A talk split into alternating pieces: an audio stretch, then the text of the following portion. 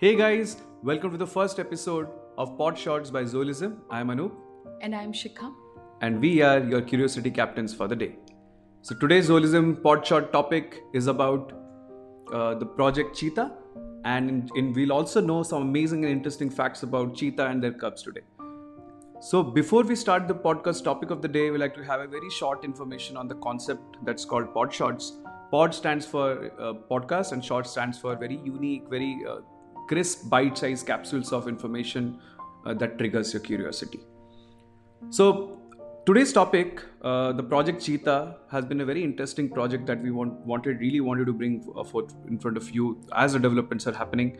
And uh, uh, so before we start, I would like to say that I'm pretty excited given that the, there are you know there's a four new small cubs that are born in the Kuno National Park today. I'm pretty excited. What about you, Shikha? Uh, certainly, very exciting prospect because cheetahs are being born in India after 70 years of being officially extinct. Uh, the official announcement was in 1952, and there have been multiple attempts that have been made to reintroduce them in the past. But they have been formally reintroduced in September of 2022. So it's a good development that we are having four new cubs. Uh, the need reintroduction program was from Namibia to India, and we had eight cheetahs in the first go. So this is very very exciting. But we have to understand, Anup, that why this relocation program has been taken up. Right, right, right. Like you said, you know, it's not just a relocation program. I think I would say it's a pilot experiment that's happening as a part of introducing, uh, you know, cheetahs from uh, Southeast Africa Yeah. uh, to relocate to a place where previously Asiatic lions were there. But like you said, we need to really know the purpose and the impact that they might create.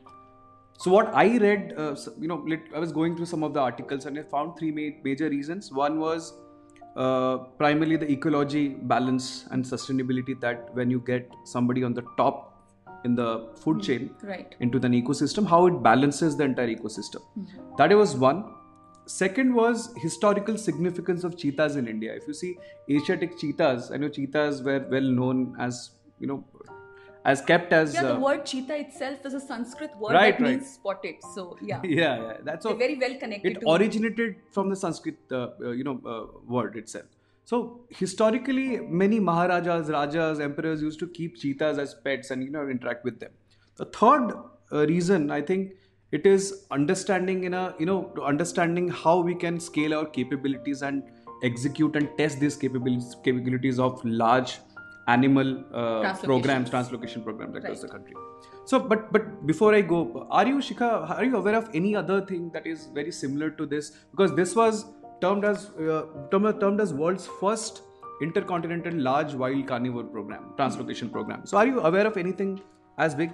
Uh, one of the most successful translocation programs in the wild has been in Arkansas in the United States of America.